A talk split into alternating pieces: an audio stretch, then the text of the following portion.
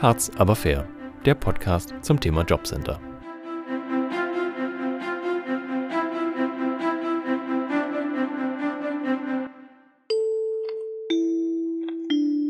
Willkommen zurück bei Center, der angehenden Jobcenter-Kundin. Sie hatte auf den Rat ihrer besten Freundin Rebecca gehört und nun einen Antrag auf Leistungen beim Jobcenter gestellt. Wir schauen ihrem Sachbearbeiter kurz über die Schulter. Vielleicht erfahren wir ja noch vor Center, ob sie endlich Geld bekommt. Frau Senta Patsch, 27 Jahre, schwankendes Einkommen als Kellnerin in der Gastronomie, 8,84 Euro die Stunde. Naja, wenigstens wird hier mal der Mindestlohn beachtet. Erstantrag. So, mir scheint, als fehlen da noch Nachweise. So kann ich natürlich nicht über den Antrag entscheiden. Woher soll ich denn auch wissen, wie viele Stunden im Monat Frau Patsch eigentlich arbeitet. Aufforderung zur Mitwirkung, sehr geehrte Frau Patsch. Na, das sieht ja nicht gerade aus, als würde Center schon morgen Geld bekommen. Der Sachbearbeiter braucht anscheinend noch etwas. Bei Center drückt der Schuh ganz schön.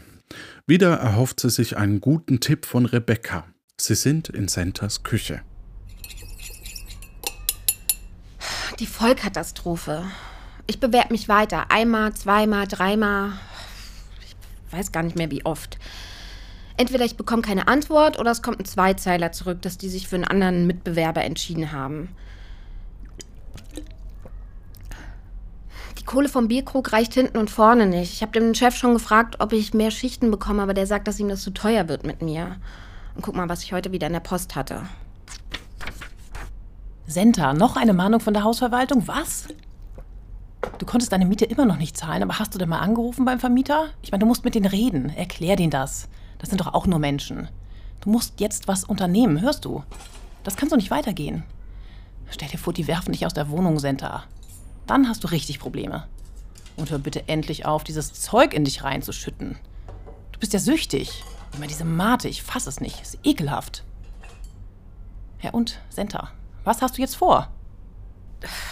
Ich weiß nicht, der Antrag liegt ausgefüllt beim Jobcenter. Den habe ich abgegeben. Das war am 19. Heute ist der 5. Am nächsten Tag war ich bei so einem Arbeitsvermittler. Der hat mir irgendeinen Vertrag unter die Nase gehalten. Ich soll Bewerbungen nachweisen. Keine Ahnung, ob da jetzt noch was kommt. Ich habe bislang nichts gehört. Ich weiß auch gar nicht, ob ich das richtig gemacht habe. Also ich habe jetzt das ALG 2 und nicht ALG 1 beantragt. Ich, ach Mann, ich blick da irgendwie nicht durch. Oh, bitte, Senta, schreib den, ruf da an, mach doch bitte irgendwas. Du musst jetzt mal aktiv werden. Jetzt komm in Gang, komm. Meine Güte. Fast zwei Wochen sind schon vorbei. Na gut, du hast gewonnen. Ich ruf da jetzt an.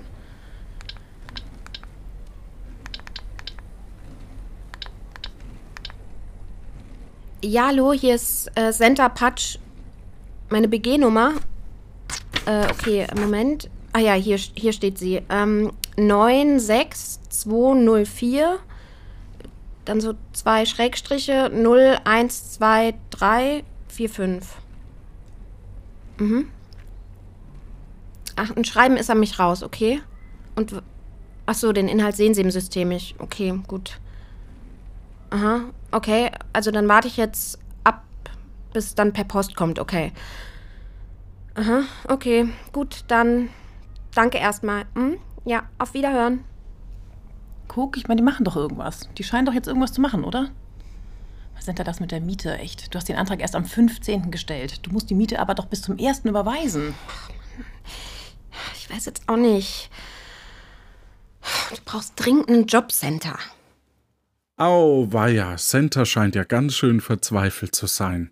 Naja, das ist ja auch irgendwie alles verzwickt.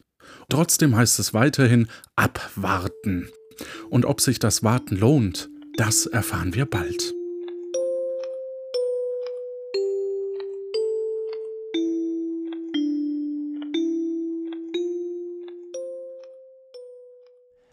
Oha, bei Senta wird es langsam knapp. Aber kein Grund zu verzagen. Und damit hallo und herzlich willkommen zur Folge 2 von Harz aber fair, dem Podcast zum Thema Jobcenter. Mein Name ist Felix Berzin und heute mit mir hier im Studio wieder Rechtsanwältin Karina Meyer. Hallo Karina. Hallo. Karina, wir beide schauen uns ja heute wieder Senders typischen Fall an und probieren so ein paar Rechtstipps äh, links und rechts abzugeben. Und wir ja, mal hoffen, wir hoffen, dass, dass der Center diese Tipps helfen werden, aber vielleicht auch allen, die sich gerade in einer ähnlichen Situation befinden. Und darum würde ich sagen, steigen wir doch direkt mit dem Offensichtlichen ein. Die zweite Mahnung vom Vermieter. Oh, oh, oh. Ist denn das so unüblich? Also unüblich ist das nicht. Natürlich, der Vermieter reagiert jetzt darauf, dass da schon seit zwei Monaten die Miete offen ist. In den meisten Mietverträgen ist es so geregelt, dass die Miete zum dritten Werktag des Monats auf dem Konto des Vermieters eingegangen sein muss. Bei der Senta wird es sicherlich auch so sein. Und äh, Senta konnte ja jetzt schon seit zwei Monaten die Miete nicht bezahlen. Sie hat am 15. des ersten Monats, in dem sie schon die Miete nicht bezahlen konnte, den Antrag auf Leistungen gestellt. Und nun sind wir eben schon im zweiten zweiten Monat. Das war wahrscheinlich so mit der Auslöser. Ne? Die erste Warnung kommt rein vom Vermieter, so Mensch, jetzt wird es aber richtig knapp. Und dann hatte ihr ihre beste Freundin Rebecca geraten, Mensch, jetzt stell den Antrag. Genau. Mitten, mitten im Monat. Ne? So, jetzt, der ist jetzt, wie wir gerade gehört haben, noch in Bearbeitung. Mhm. Und schwuppdiwupp fängt der nächste Monat an und die zweite Mahnung kommt rein. Ähm, ja, was, was hast du denn so in deiner Praxis vielleicht festgestellt, was man den Leuten raten kann, wenn solche Sachen so langsam anbrennen? Also, wenn es jetzt wirklich so brenzlig wird und da schon zwei Mahnungen auf dem Tisch liegen, dann empfehle ich ganz klar, die Kommunikation mit dem Vermieter zu suchen. Man kann mit dem Vermieter zum Beispiel besprechen, Mensch, lass uns doch eine Ratenzahlungsvereinbarung treffen. Ich habe hier gerade eine schwierige Situation. Man kann auch äh, mit offenen Karten spielen und ähm, tatsächlich auch mitteilen, ich habe habe Leistungen beim Jobcenter beantragt. Die prüfen gerade meinen Antrag. Ich weiß nicht genau, wie lange es dauern wird, tue aber alles, damit schnellstmöglich eine Entscheidung ergeht und ähm, komme natürlich meinen Mitwirkungspflichten nach. Ähm, da wird sich der, der ein oder andere Vermieter natürlich auch, auch drauf einlassen, weil dem dann auch klar ist, okay, sobald das Jobcenter grünes Licht gibt, kommen ja die Zahlungen wieder regelmäßig und pünktlich. Genau, weil da gibt es auch die Möglichkeit äh, für den Vermieter, ich weiß gar nicht, ob der das sogar verlangen kann von dir, vielleicht im Rahmen einer Güteverhandlung, äh, auch gerne am Telefon, dass der sagt, na gut, wenn du die Rechnung, äh, die Leistung beantragst beim Jobcenter, da gibt es ja die Möglichkeit, dass das Jobcenter die Miete direkt an den Vermieter überweist, aber nur, wenn man das auch möchte. Ne? Also die Möglichkeit gibt es. Grundsätzlich ähm, ist der Leistungsempfänger natürlich derjenige, der den Antrag stellt. Ähm, dem muss das Geld auch überwiesen werden. In Fällen, wenn zum Beispiel schon mal Mietschulden aufgelaufen sind, ähm, entscheiden die Jobcenter dann so, dass sie die Miete direkt an den Vermieter zahlen.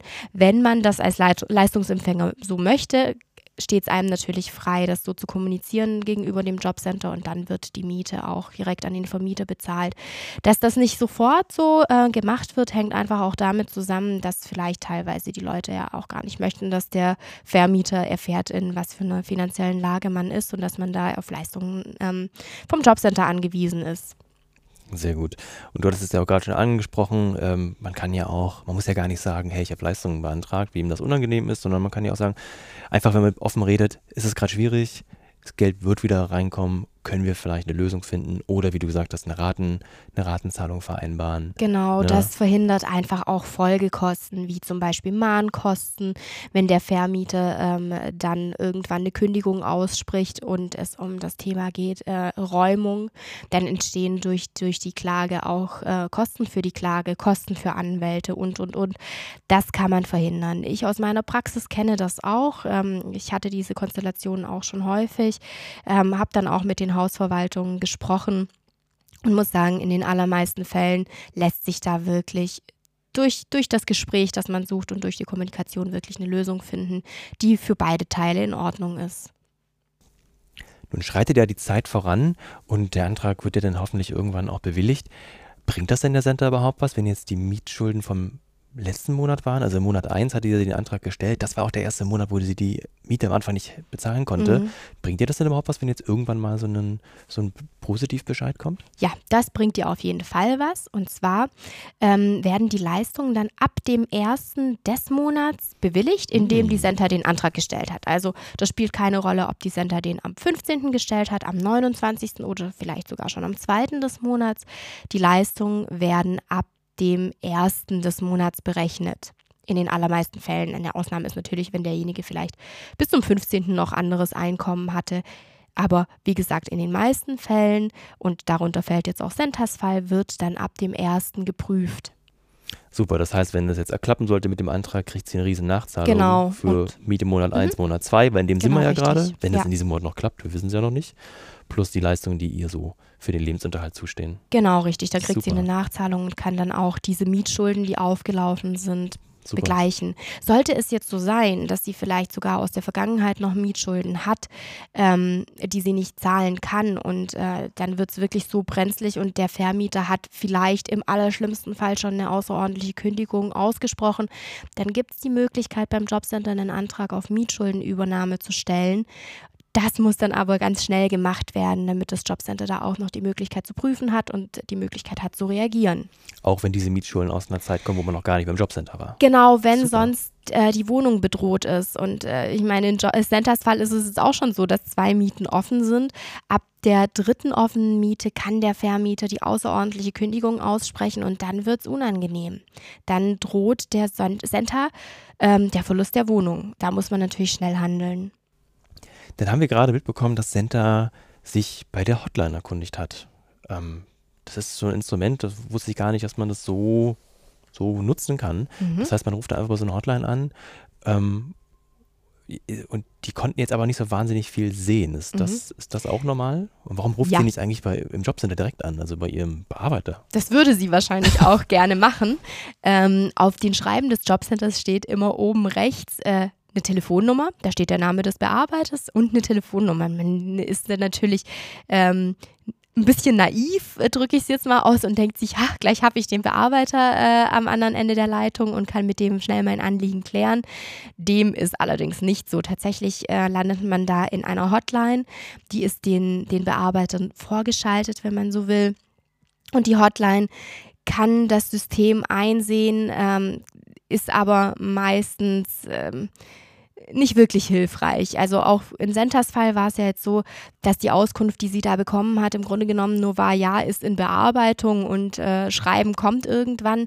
Sie weiß aber jetzt nicht, was in dem Schreiben drinsteht. Sie weiß nicht, wann das Schreiben verschickt wurde, wann es wirklich ankommt und muss da jetzt wieder warten.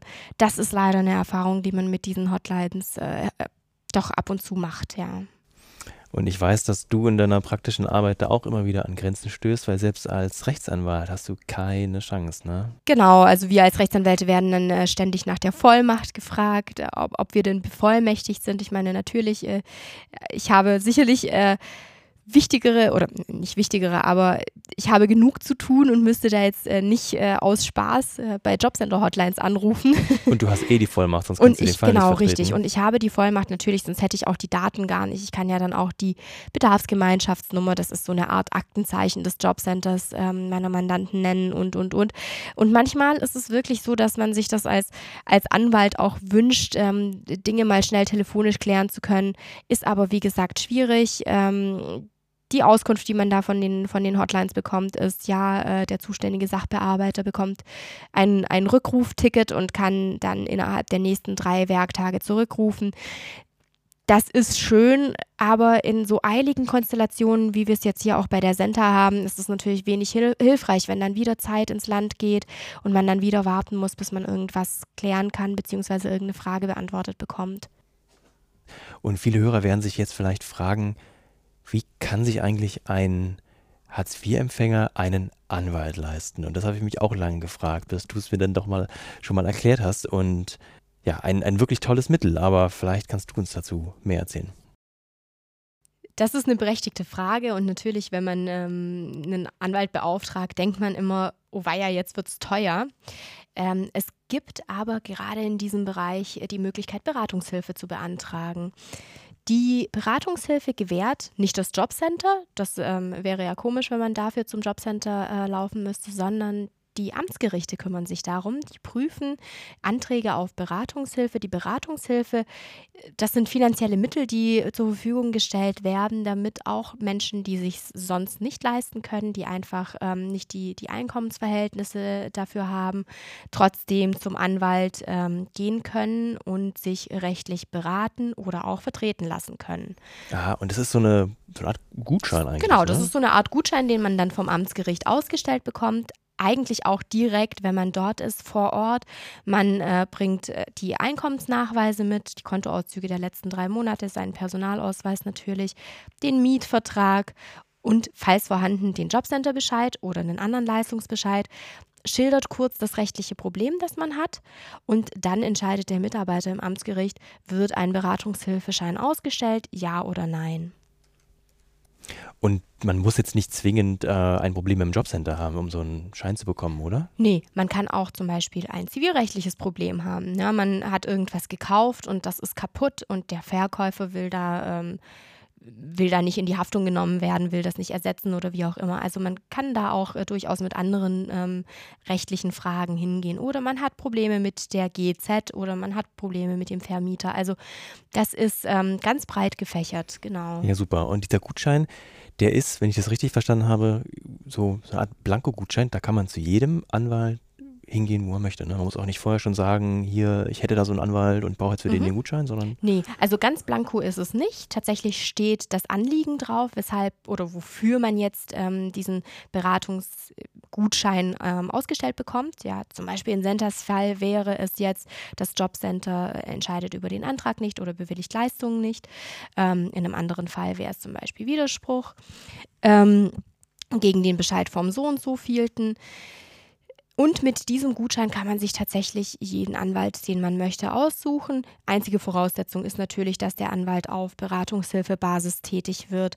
Das machen nicht alle Anwälte. Am besten einfach anrufen oder den, den Anwalt kontaktieren auf, auf sonstige Art und Weise und kurz nachfragen. Aber im Sozialrecht, also so Anwälte, die sich spezialisiert haben, wie du, du machst ja, ja, Sozialrecht genau. und Arbeitsrecht, da ist das natürlich Da gang- ist das gang üblich, gäbe, genau. oder? Gerade wo du es erwähnst, auch im Arbeitsrecht kann man natürlich einen Beratungshilfeschein beantragen für solche Konstellationen wie der Arbeitgeber zahlt den Lohn nicht, äh, man hat eine Kündigung bekommen.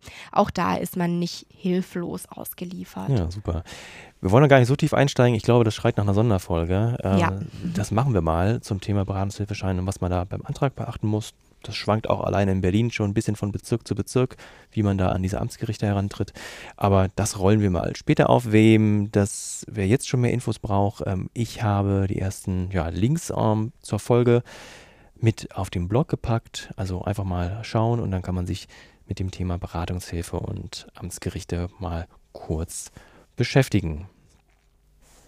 Eine Sache, die wir gerade noch gehört hatten im Hörspiel bei der Senta, ist, dass sie sich nicht ganz sicher war, ob sie nun ALG 1 oder ALG 2 beantragen muss. Also sie war anscheinend etwas überfordert.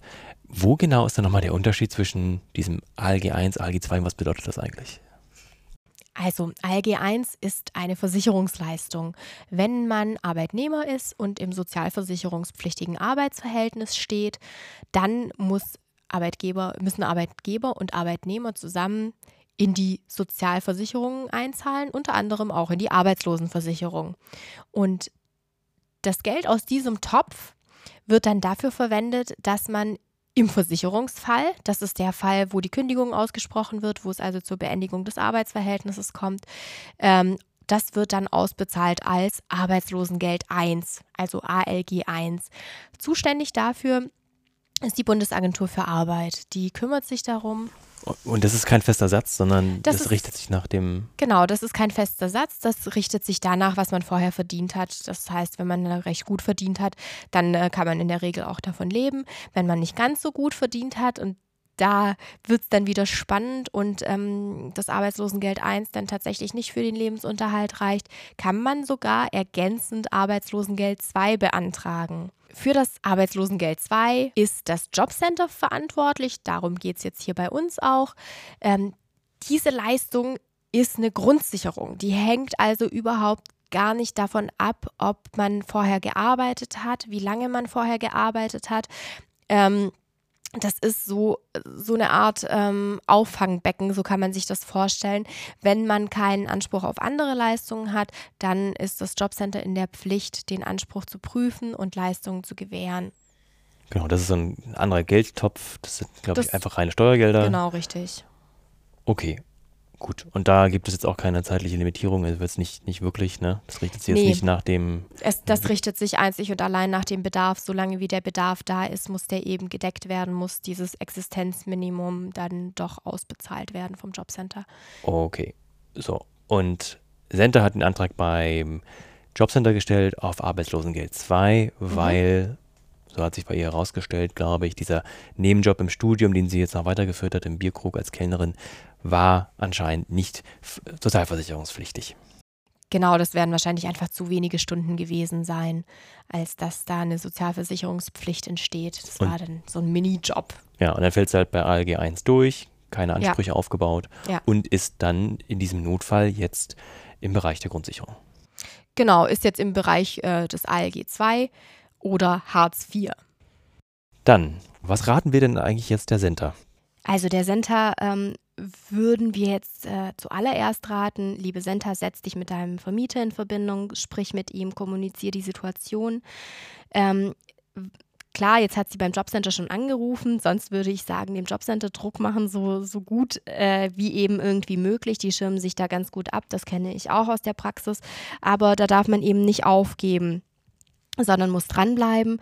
Außerdem kann Senta natürlich jetzt schon mal einen, einen äh, Beratungshilfeschein, also eben diesen Gutschein, den wir gerade angesprochen haben, besorgen beim Amtsgericht und könnte da äh, auch schon einen Anwalt aufsuchen, der dann das Ganze in, in die äh, Hand nimmt und da entsprechend Druck ausübt. Genau, der würde nämlich prüfen, ob er da überhaupt was machen kann und ob das irgendwie alles auch noch normal ist oder ob ihm da auch vielleicht die Hände gebunden sind. Genau, ja. der, der würde natürlich erstmal die Center ausfragen und gucken, okay, besteht ein, ein Leistungsanspruch? Ist es realistisch, dass die Center hier Leistungen vom Jobcenter bekommt? Ja oder nein? Und wenn er zu dem Ergebnis kommt, ja klar, die Center hat einen Anspruch, ähm, dann äh, setzt er sich mit dem Jobcenter in Verbindung. Ähm, oder wenn es wirklich klemmt, wenn zum Beispiel die, die fristlose Kündigung äh, schon ausgesprochen ist und wirklich äh, gar keine Zeit mehr ins Land gehen darf, dann würde man sofort einen Antrag auf einstweilige Anordnung, so nennt sich das Rechtsmittel, beim Sozialgericht stellen. Das darf man sich so vorstellen. Das ist eine Art Eilverfahren. Ein ganz, ganz schnelles gerichtliches Verfahren, äh, an dessen Ende dann hoffentlich innerhalb kürzester Zeit ein positiver Bescheid äh, für die Center steht. Und ob es so eng bei Senta wird, dass sie vielleicht auch in dieses Eilverfahren eintreten muss, das erfahren wir, glaube ich, in der nächsten Folge. Denn jetzt heißt es erstmal warten, denn ja, der Brief ist unterwegs und wir sind gespannt, was im nächsten Schreiben des Jobcenters drinstehen wird für Senta. In diesem Sinne, ähm, ja, Kommentare zur Sendung gerne auf harzaberfair.de. Äh, wir freuen uns auf euer Feedback. Ansonsten bleibt uns treu, empfehlt uns weiter, ja, gebt uns Sterne auf iTunes und hört rein in die nächste Folge. An dieser Stelle auch recht schönen Dank, Karina, dass du wieder dabei warst und bis hoffentlich zum nächsten Mal. Ja, sehr gerne. Vielen Dank fürs Zuhören.